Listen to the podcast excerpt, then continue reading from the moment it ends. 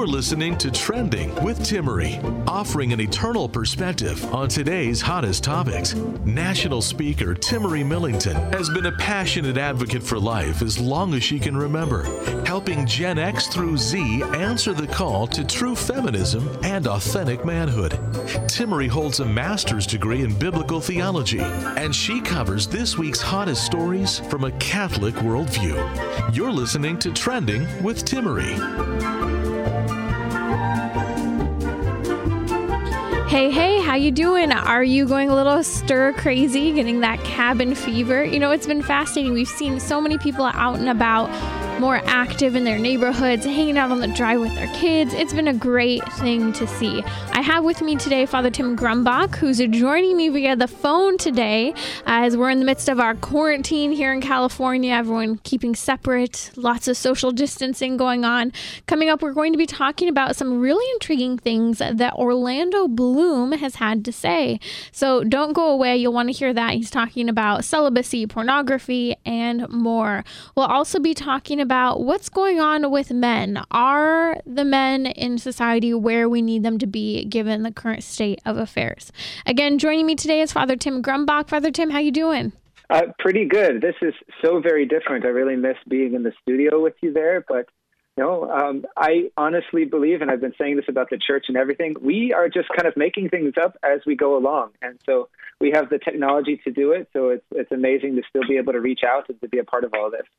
Amen. Thank you for joining me. And a little later on this week, for those who want to listen, they can catch the episode where Father Tim's going to be talking about what's going on with the coronavirus from the perspective of our Catholic priests as well. So you want to catch that episode as well. You can find it at radiotrending.com. So, Father Tim, first and foremost on my mind right now, uh, I've been so frustrated because we've seen that unfortunately, either the Planned Parenthood abortion clinics are either refusing to close when they should be. Or in some cases, like in California, uh, California Governor Gavin Newsom here has decided that Planned Parenthood abortion clinics are necessary medical care and they are keeping the doors open to the abortion clinics. And there's, I think, a lot we can do about this, but isn't it heartbreaking that at a time of disarray of crisis for a lot of people. Unfortunately, places like Planned Parenthood can utilize scare tactics to make people believe that they will have no future if they have a child. And it's that use of the word essential, isn't it? That word is going around almost as much as the, the term social distancing. And um, to use the word essential with abortions, that's something that uh, we in the pro life movement have been trying to fight against is any semblance of uh, understanding that that abortions are something that are essential, that there is any time that uh, an abortion is a necessary medical action. So to use the word essential during this time, it's it's really not very helpful. There's a lot we can do to make a difference right now. Unfortunately, 40 Days for Life campaigns have been suspended. And you can imagine that the pro abortion industry is so happy that people aren't outside on the sidewalks praying and counseling as much as they had been. But here's the thing, Father Tim I feel like now more than ever, if we are able, if we are capable of, close, of course, within the context of a safe environment, to go out onto the streets, this is where we need to be. I was just asking my pastor this weekend, saying, you know what, we live this community here here where our church is is predominantly Catholic and predominantly Hispanic. And unfortunately, Planned Parenthood puts abortion clinics specifically targeting populations that they believe to be minority populations. And this area where we're at just happens to be one of those areas. And I was telling them the high, high rate of, um, or should I say, the declined rate of women and men who go in for their abortion appointments, really the numbers go down. They have a very, very high turn up rate in the abortion clinics when there's clergy out in front of the abortion clinic. And so, one of the things I've been saying is that we need to ask our pastors right now if they are able to go to one of the places where the people will see them, and that is in front of those abortion clinics to help save the lives they can and bring hope in the midst of crisis, because that's not what Planned Parenthood is doing. Right, and it's kind of feeding off this sense of isolation and aloneness that I'm sure there are so many uh, people affected by the decision to have an abortion who are facing a lot of loneliness and uh, not receiving support from family and friends and their community around them, so they feel that they've been given no other choice. So it's this counterfeit necessity, this counterfeit uh, um, essential need for this medical action, or so they would call it. That it's you know our experience as Christians has taught us that we, we we've got to fight that isolation, we've got to fight that counterfeit necessity. And you know, I was just thinking about this this morning, um, offering my first mass for the day, and I'll be offering another one later today in private. You know, this this isolation is is something that uh, keeps us from the, the true healing that we need because it's the story of a, a man who's at the pool in Jer- Jerusalem and waiting for somebody to bring him down to the healing waters. Mm. And when nobody will come and bring him down, Jesus comes and finds him and gives him a deeper healing than he needs. And so while organizations like Planned Parenthood, any abortion clinic is trying to offer their services, if you will call them that, as some kind of healing physical remedy, that we have something so much more powerful to offer, and, and that happen, has to happen in community. So, um, as as priests, as seminarians, I can tell you from my own experience as a seminarian that a few times I was invited by other seminarians, and we went and we prayed a rosary outside of an abortion clinic. That that the community is needed, and it, might be uncomfortable to be out there at first, but uh, the the community that comes with it is the only solution, the only way to, to resolve all of this when people are facing that isolation, that loneliness, especially in this time. That's Father Tim Grumbach. You're listening to Trending with Timmerie. Father Tim Grumbach can be found on Instagram, Twitter, and Facebook. I'll sure, be sure to post links out to him on social media.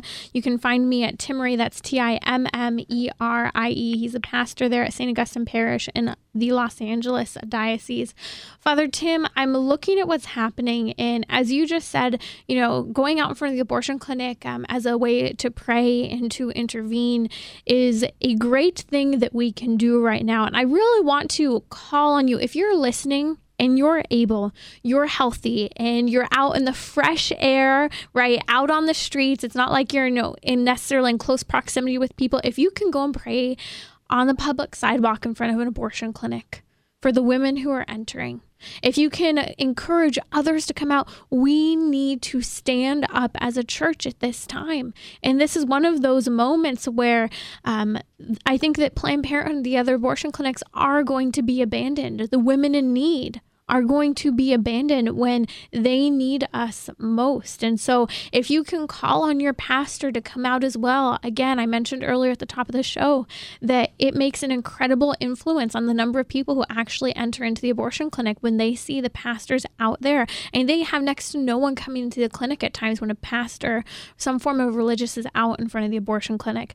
But also, there's more that you can do. Father Tim, there's actually a campaign right now going around. You can learn about it at protestpp.com. That's protestpp.com.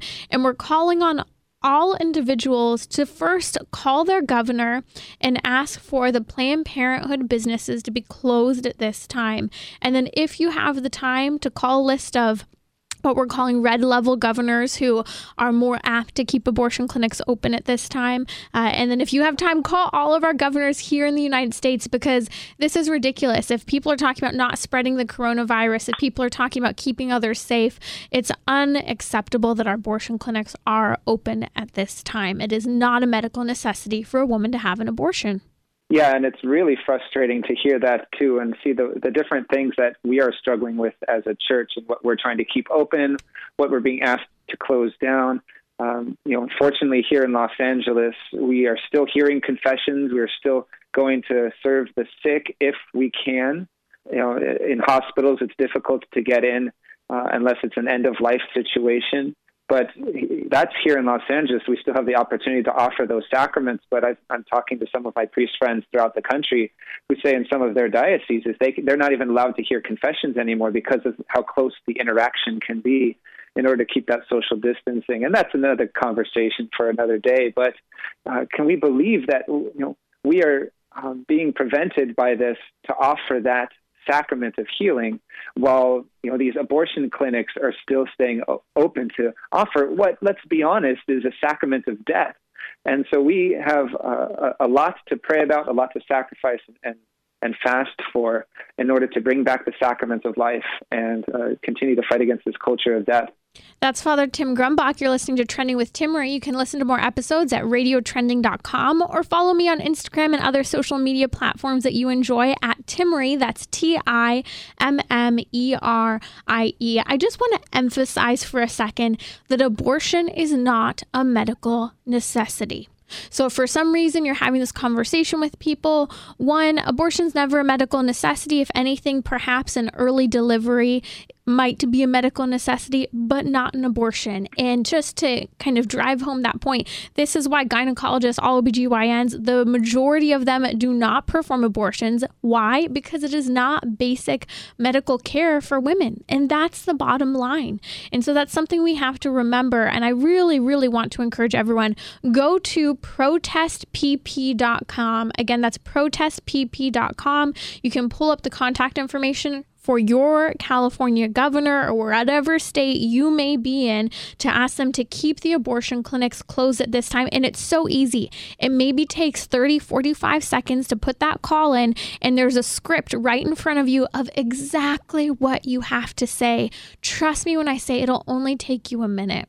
And I do think we're already starting to see some victories. If I saw correctly, I think Texas is considering it, is already putting it through to close down abortion clinics in their state. And so um, this can be done. And we have a, a lot of uh, encouragement, and we know that uh, our, our, Lord will be victorious over this and uh, that He can use even the most dire of moments to bring about His greatest victories. So we're going to continue to make those calls, continue to reach out to our elected officials, and and really hope and pray that they will have the best in store and seeking justice for those who are the poorest of the poor. Timmerie will be right back. Send her a tweet at Timmerie. That's T I M M E R I E. You're listening to Trending with Timmerie, where morality and culture meet, offering an eternal perspective on today's hottest topics.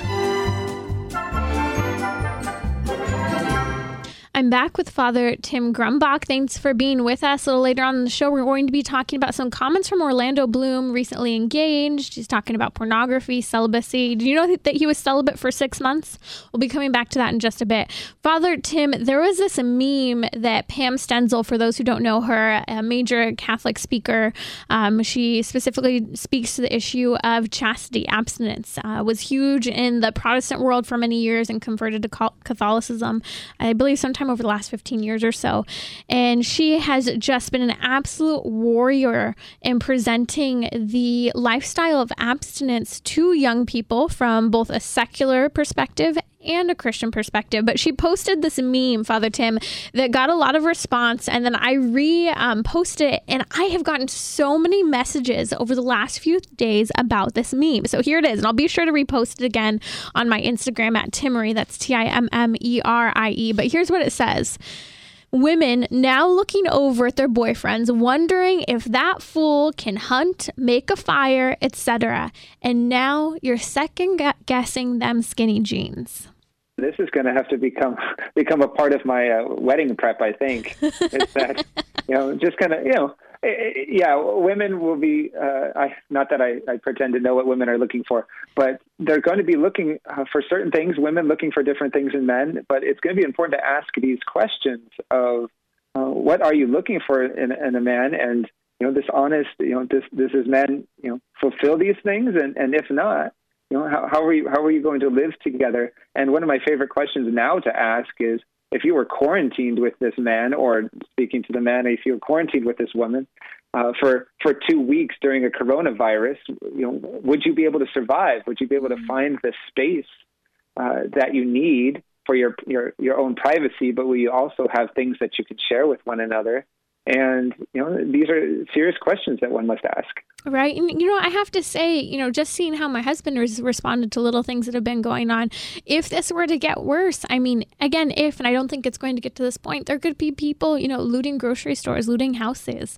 And I know that one of the things my husband has done is to take extra protective measures just even within our own home to make sure that we are safe. And so there's a lot of, I think, validity to this meme because it's addressing the fact that I think, in a way, way that has not really hit women before necessarily, especially some of the younger girls in particular. Uh, they're questioning, like, hey, would he be able to protect me? Would he be able, if necessary, to be you know, a hunter gatherer in a different way or to even just be creative? Would he be capable? Would he be courageous enough to do it? Would he even be willing to do it? You know, I think all of these questions are very valid questions. Yeah.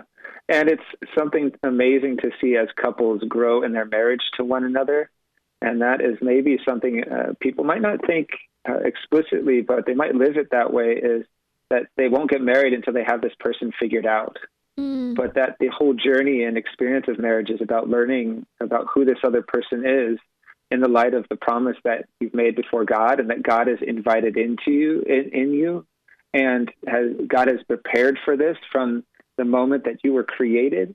You know, I was just with a, a couple a few weeks ago, um, an older couple and uh, parishioners here at St. Augustine, and they wanted me to share this story whenever I could to prepare couples for marriage and just to encourage people in the most difficult of times. But uh, the husband just passed away a, a, a couple of weeks ago, and it's really difficult during this time because you know we felt like our, our prayers weren't answered for his healing and also he deserves this great big funeral and we can't do that right now and so you know god is transforming us through our prayers um, but one of the most beautiful moments that uh, that the wife shared with me was that you know after so long together that in this moment to watch him struggle for healing, she was learning like 15 new things about him that during their long marriage together, and whenever he got like a cold or something like that, he would cry like a baby, she said.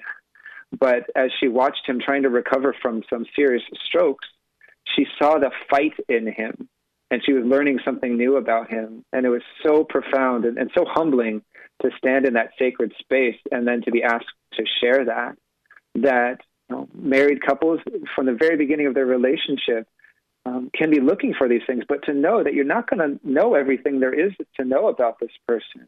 But these questions are still going to be so important, and they're going to unveil themselves in some of the most difficult of times. Is the fight that the man has to continue to live and to care for his bride and his family, but also the the love that the wife can have for her husband when he can't even take care of himself anymore.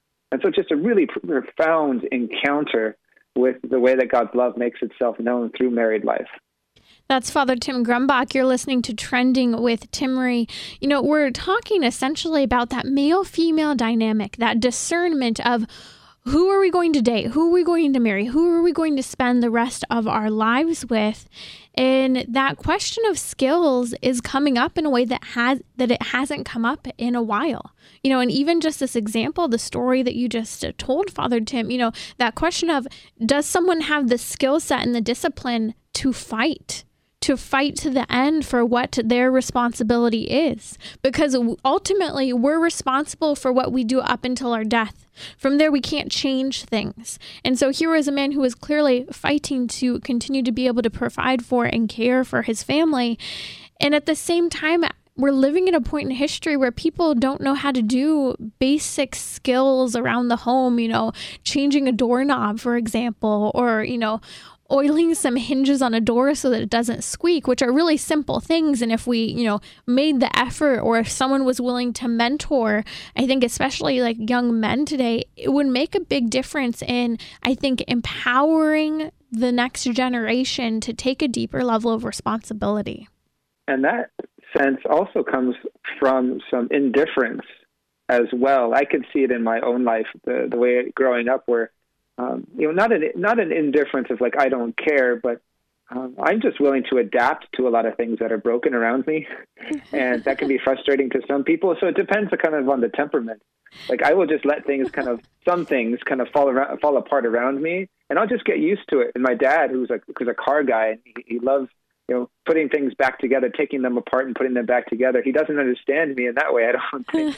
um, and and and he's like, I don't get it. Why why you just you know you don't just take care of things. I'm like, because, you know, I, it's not that I don't care, or it's not really this indifference of not caring, but, you know, I see it as something of a, you know, I'm, I'm willing just to adapt to things um, as they are.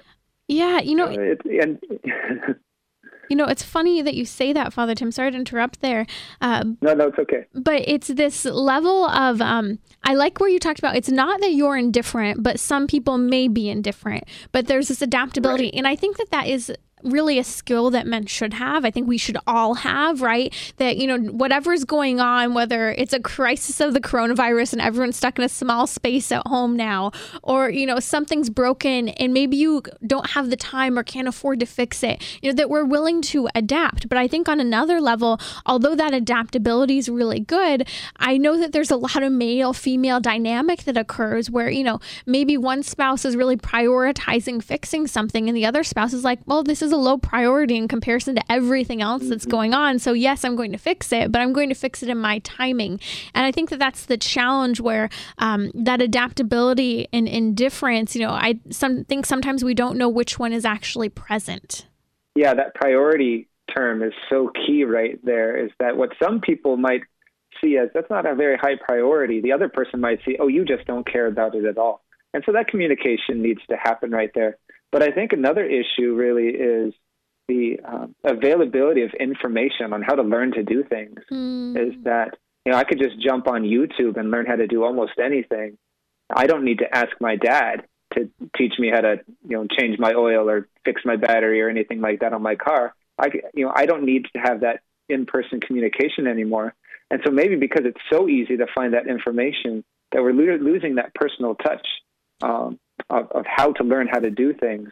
And we can just kind of rely on, oh, the information's out there. And for some people, that might be, oh, it's so accessible that they don't even access it. And for others, it's just a matter of, I'm not learning from my father how to do things mm. that he did my whole life to take care of me. Or some people facing the problem of not having a father or a father figure in their life.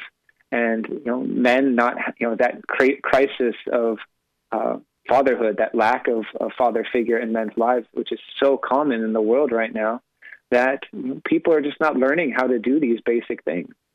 That's Father Tim Grumbach. You're listening to Trending with Timmerie. Don't miss an episode. Head over to radiotrending.com where you can subscribe to the podcast on whatever platform you like to listen to podcasts on so that you can take us with you on the road.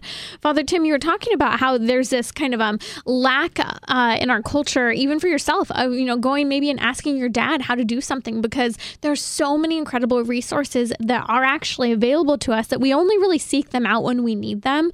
But isn't that a problem that I think there's an element of maybe we're only seeking out the guidance we need when we have exhausted all resources via our technology, when we've vented on Facebook, you know what I mean? When we've searched for a bunch of self help videos on YouTube, and there's this kind of lack of connectiveness that occurs sometimes as a result. And it keeps making me think I think it was a Gillette commercial. I might be totally wrong, but there was a commercial about sometime in the last year and a half, two years, and around Father's Day. And I want to say it had to do with shaving of like, go ask your dad how to do this. And I thought it was really neat because I think in our culture, not only have men maybe stepped down from their responsibilities, um, but the culture has made men irrelevant at times by not um, holding that deeper level of need for them because of technology. Yeah, I remember that ad, and I remember uh, thinking about that a lot. Is um, the the lack of fatherhood, and and as something as simple as just teaching a young man how to shave or when to begin shaving or you know these little things that it, you know, a, a, dad might feel this tremendous pressure to uh, run their son's life but it's just these tiniest little things that the men can look up to and learn how to pass on to other men in their lives that's Father Tim Grumbach. We'll be right back here on Trending. We'll be talking about dating and even Orlando Bloom here on the show. You can listen to more of Trending via the podcast on iTunes or the iHeartRadio app, where you can share your favorite episodes. You're listening to Trending with Timmerie. I'm back with Father Tim Grumbach, and we're going to be talking about the great increased accessibility to dating websites. Now, if you're cringing and saying, please don't tell me to try online dating, I will, but I want you to think about it in a little bit different of a perspective. So we'll be talking about that in just a second with Father Tim Grumbach. First, a message about our sponsors. Solidarity Health Share is simple to help pay for affordable, quality health care. They enable the community to share in each other's eligible medical expenses. You choose the doctors that you want to see. Even integrative and alternative medical treatments are eligible. Solidarity Health Share helps pay for NAPRO technology and costs associated with natural family planning. Solidarity Health Share is dedicated to both faith and your health care. Information is available at solidarityhealthshare.org. That's solidarityhealthshare.org. Father Tim, I've been receiving all of these various emails from some of the major Catholic dating websites that, in fact, they are now accessible for free in light of the coronavirus crisis. And I've been thinking about this, and I think it's a really incredible moment for some of these Catholic organizations, such as Catholic Singles and Catholic Chemistry, to open their websites for free for people to use them. And I always say this it's not online dating. I think we need to kind of throw that out the door because I think a lot of people have a lot of discomfort and anxiety and trepidation about online dating. But Father Tim, I call it this I say it's online introduction, it's just one more place where you could meet someone new and take that conversation into real life in person. Yeah, I like that term, online introduction, because um, when I meet with couples who are preparing for marriage here at the parish, so, so often, I, I don't want to give a percentage to it, but so often when I ask them their story about how they met, they will kind of laugh a little bit and say, oh, it was online, as if that was almost not something appropriate for um, you know getting married in the Catholic Church. But more and more, I'm meeting these couples who have met online and some amazing stories about you know the first time they did meet and now they're preparing for marriage. And so, you know, I was a little suspicious at first, maybe as a seminarian and learning about marriage preparation and you know how deep can these relationships go if they started online. But you know, that might be a, a, a, kind of an illusion we've set up for ourselves that oh maybe they were like in a chat room together or something like that. You know, kind of thinking back to the old AOL chat room days and whatnot. But that this is something that can be very legitimate, and I've celebrated some marriages and and seen some very holy marriages come out of this online introduction. And so it's not something to be afraid about. And you know, I've even had couples kind of say, "Yeah, we have our made-up story about how we met," kind of jokingly. yes, I know um, those. But uh, yeah, but it's so beautiful to see that uh, you know technology is allowing for these introductions, uh, especially um, you know for for some women and some men who don't feel comfortable going out to the, you know, the bar scene or other social settings, that they can still reach out and meet real people. And you know we have to kind of redefine what we mean by real life, don't we? Is that you know just because somebody meets online doesn't mean it's not a part of real life. But we have the temptation uh, to you know maybe put up the, the, the picture that doesn't really look like us or show only what we like best about ourselves and to kind of create a persona. But these online introductions have to become something more. They obviously can't become marriages if they stay at that level of how you met online. Right. That's Father Tim Grumbach. You're listening to Trending with Timmerie. One of the things I wonder is if a lot of people maybe been scared out of utilizing these resources. I'm not going to call it online dating. It's not. And I think that, you know, I have to keep coming back to this. We've got to throw that out of our head. It's an introduction. It's an introduction. Because if you have that attitude, it's going to be a completely different attitude as you approach it. And if you disagree with me, please let me know. Tell me why I'm wrong because I want to hear why, um, how how we can maybe better explain this as a way to be introduced to someone. In a couple of directions I want to go with this, Father Tim, one of those is that I think some people have been scared out of it because of different shows, such as, you remember that show Catfish? I don't even know if it's still on TV anymore, uh, where it used to show like those horrible, you know, dating online experiences gone wrong when someone was like a creepy pedophile, looked totally different, used fake photos. And I know that there are other more modern shows like this. I don't know, maybe Catfish Is still running uh, that show, you know, those online dating moments gone bad, but those are for the sake of entertainment. And the reality is, is that your life and my life are not just entertainment and it's not just a means of gossip for other people. We're talking about the reality of marriage. We're talking about the reality of friendship and meeting people with similar views, similar interests, a similar creed of faith, and wanting the best for one another. That's what we're talking about, not just the drama of a television show about dating. And any experience of married life has to move very quickly beyond um, I'm only going to let you know what I want you to know about myself. That's actually a major part of the wedding preparation is let's get beyond that part of your relationship and open up this communication if it hasn't already. I've been pretty fortunate. Most of the couples I've prepared have gotten beyond that rather quickly, and they begin, you know, to open themselves up in a vulnerability, not just to show the parts that they might not want another person to see, but allow that person in to start moving things around. So, you know, on online dating, you're not going to be able to really do that, or if mm-hmm. if you are, it's it's going to be difficult to co- difficult to communicate those things.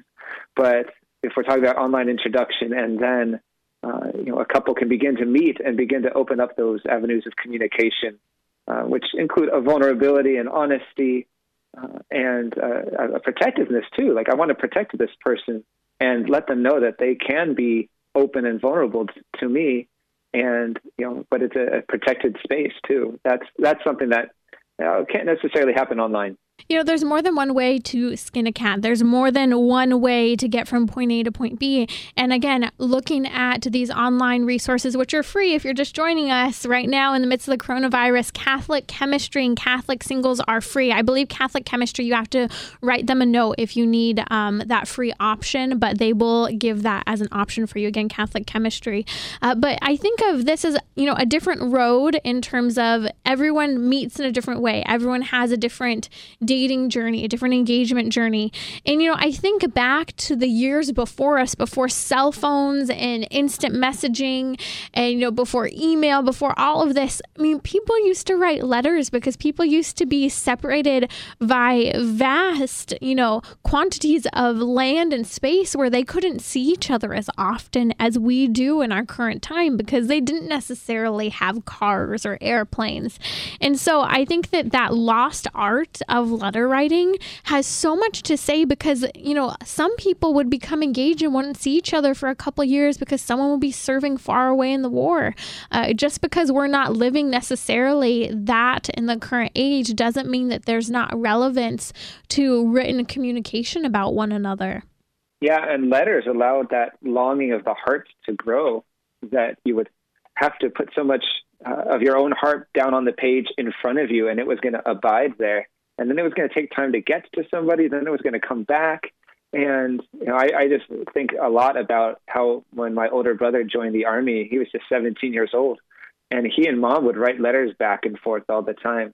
And my mom kept all those letters, and you know, just kind of the the stories that we got to read coming back from my brother, but having to wait, but still thinking, mm-hmm. you know, even further back, not even that much further back in history, how much longer it would take for letters to come back and forth that we have moved to this expectation of immediacy, which isn't entirely healthy, but it also um, allows us to say, okay, I've written all this down and I can delete it with just a single button. Right. Or um, it doesn't allow for that, that longing of the heart to grow the same way that letter writing did.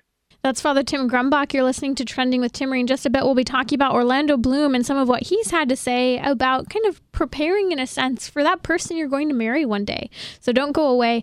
Father Tim, you know, I've been talking to my sister lately about how there's just this increase in loneliness, depression, anxiety, and even suicide among young people that is so tragic.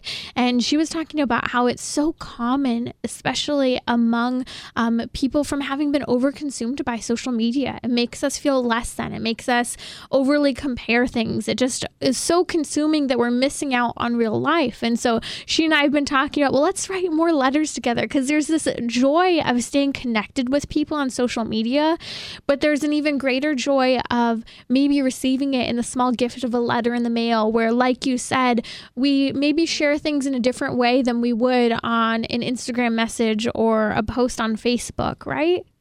Yeah, sharing it in a very different way.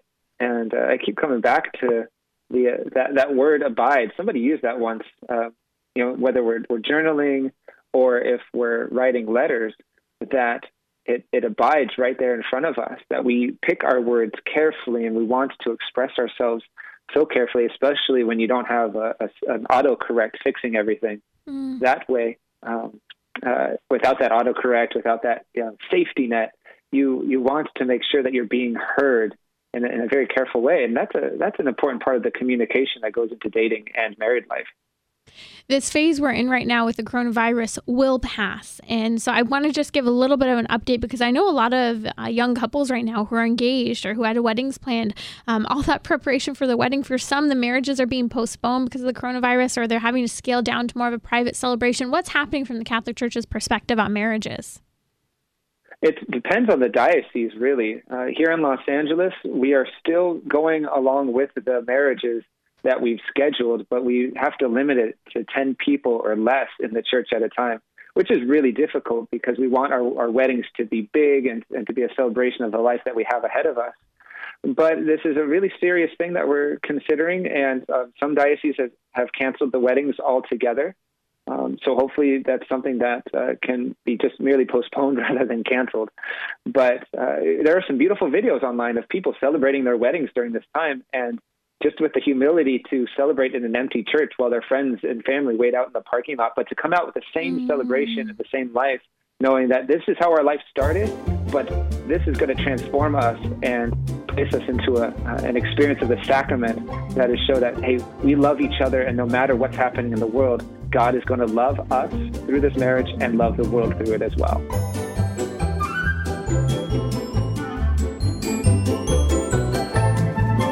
Timmerie will be right back. Send her a tweet at Timmerie. That's T I M M E R I E. You're listening to Trending with Timmerie, where morality and culture meet, offering an eternal perspective on today's hottest topics.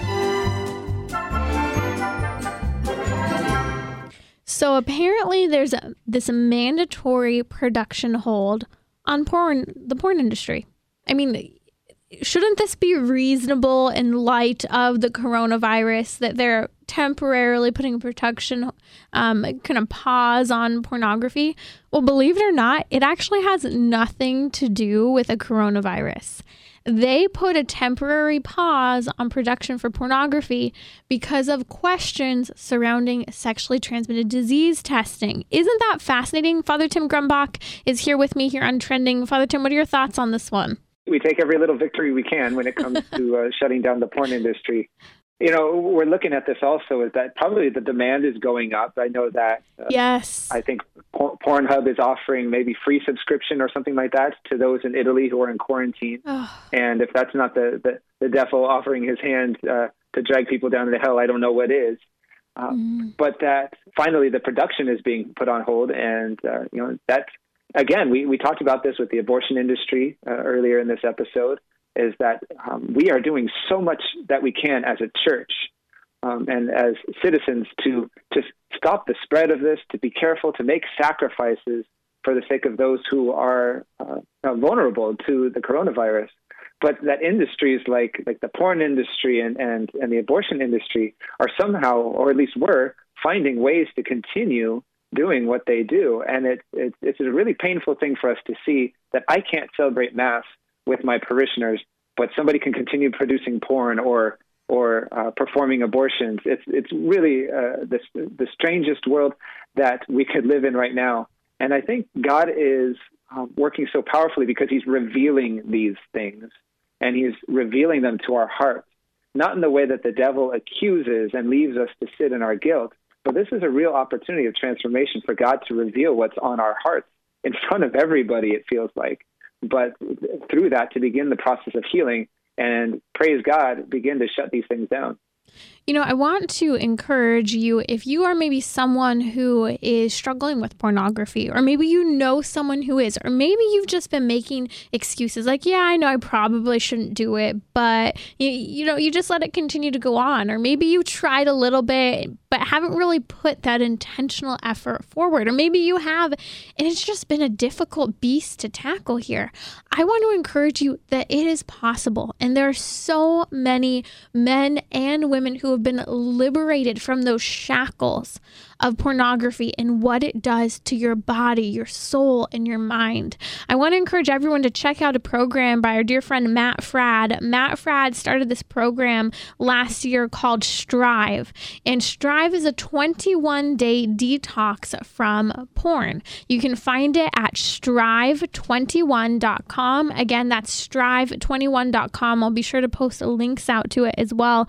But again, it's a 21 day program to detox from porn. And, you know, we always talk about things. You need an accountability partner, you need to have filtration software on your on your computer. You need to utilize prayer and the sacraments, reconciliation, the Eucharist. You know, we need to have all hands on deck here in order to overcome a pornography addiction.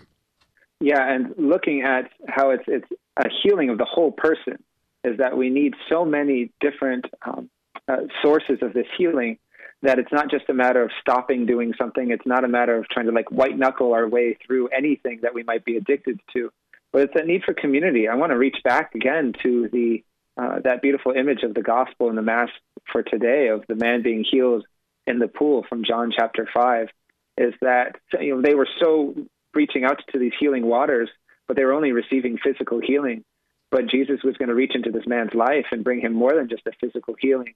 And so, you know, reading through this article about the, the you know, stopping the production of pornography at the moment and how some, you know, that came about because of the, the testing for STDs uh, rather than testing for coronavirus is that they, they, they will point to all of this testing that happens and things. We take care of our actors. We take care of uh, those who are involved in the production of pornography.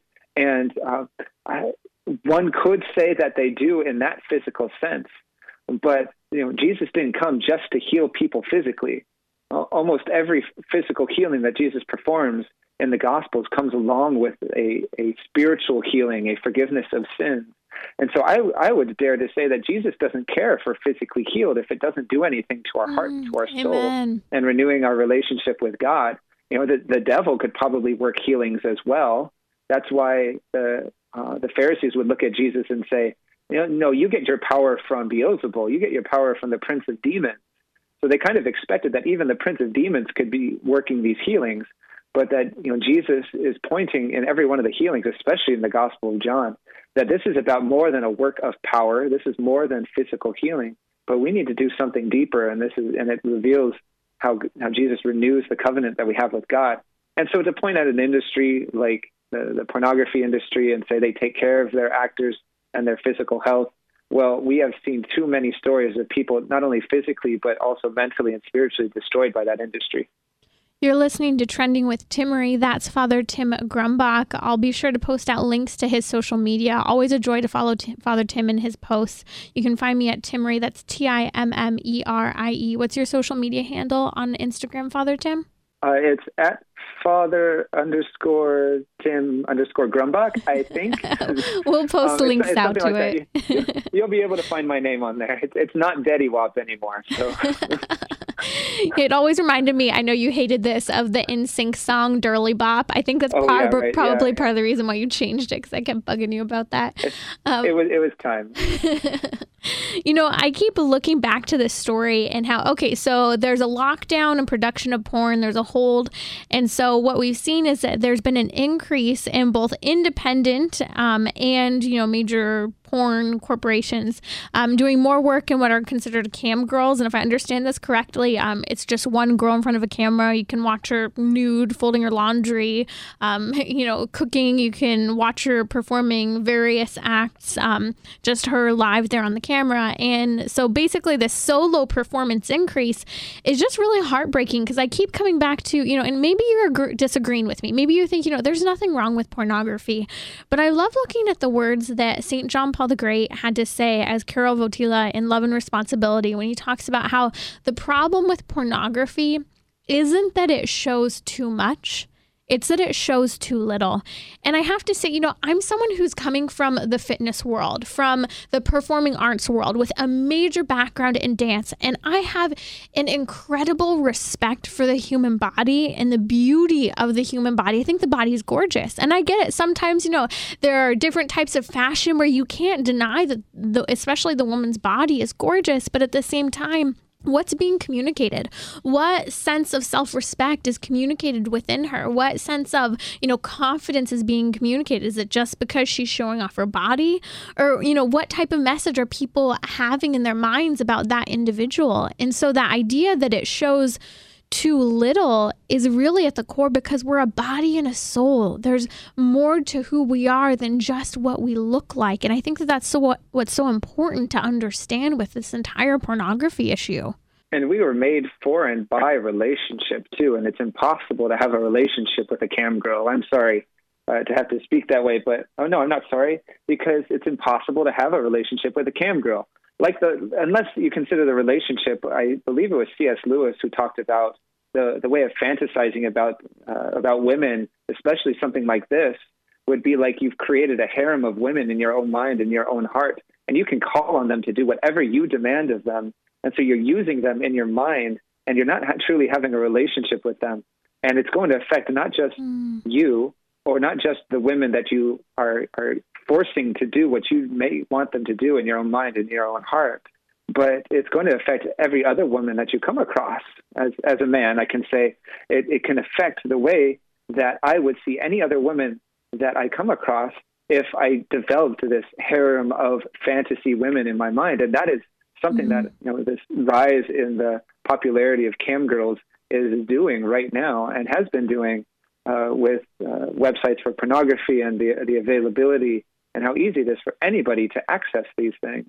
And, you know, the question has to be asked what happens to the poor women in real life if a man has, or even a woman has, a sense of fantasy in her head, this harem of women and so forth? You know, what happens when you have certain unrealistic expectations placed on women? That's a whole nother conversation. And it's scary, but it's something to keep in mind. I want to touch on some of the good stuff because there are incredible voices out there right now talking about their own past with pornography addiction, you know, being liberated from it. I think of someone you sent something over Father Tim this morning of Terry Crews and how he wears T-shirts that are that say "porn kills." But a new story came out just this week um, about Orlando Bloom and how um, before he became engaged and dated Katy, Katy Perry, he recognizes he lived kind of that playboy lifestyle, and it was a friend who recommended to him that you know, he quote unquote lived celibacy, right? Be chaste, abstain from sex for six months before trying someone new, else out that was new.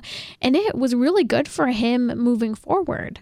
Yeah, and they use the word celibacy in that article. he probably uses it him, himself, but we right. know that it that has a very specific meaning of of promising not to be married, and so living the chaste life through a right. virginity. Really good that they're using that term, even if they're not using it, you know, technically correctly. Yes. But that it's a beautiful thing that they are recognizing the gift that comes with being able to live a celibate, quote unquote, life so that it's not just a matter of abstaining, but it's a matter of growing in love and preparing oneself for marriage.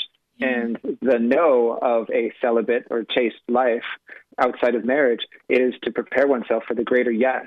Mm-hmm. And I want to go back to that shirt that Terry Crews was wearing, that porn kills love shirt. And the comment that was made about it was that, you know, somebody said, oof, not loving the, the tea. Shame kills kids.